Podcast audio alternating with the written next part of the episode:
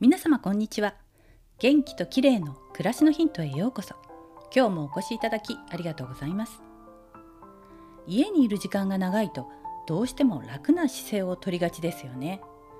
立っていても座っていてもお腹を突き出していることが多くありませんか？お腹を突き出していると腹筋を使わなくて済むので楽なんですよね。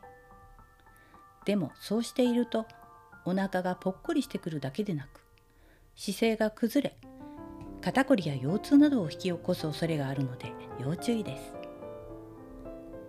今日はとても簡単な体幹トレーニングドローインをご紹介します。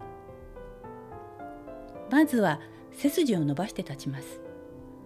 この時に下腹を引き締める意識で立つようにします。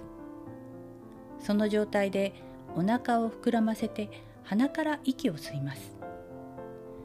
息を吸ったら今度は息を吐きながらお腹をぺったんこにして引き締めます。息を吐き切ったらお尻もぎゅっと引き締め腹圧を高めた状態を10秒キープします。少し休憩してこれを3セットくらい繰り返します。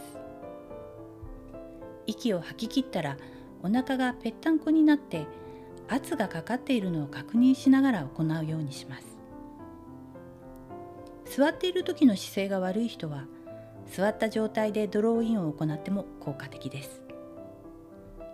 腹圧を高めながらドローインを行うと腹横筋というインナーマッスルを活性化することができます。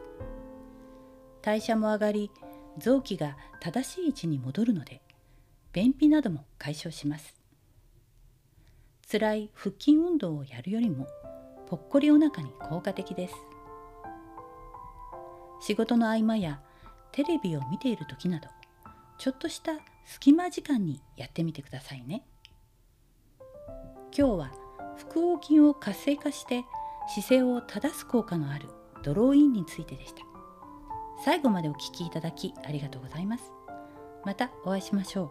友吉ゆき子でした。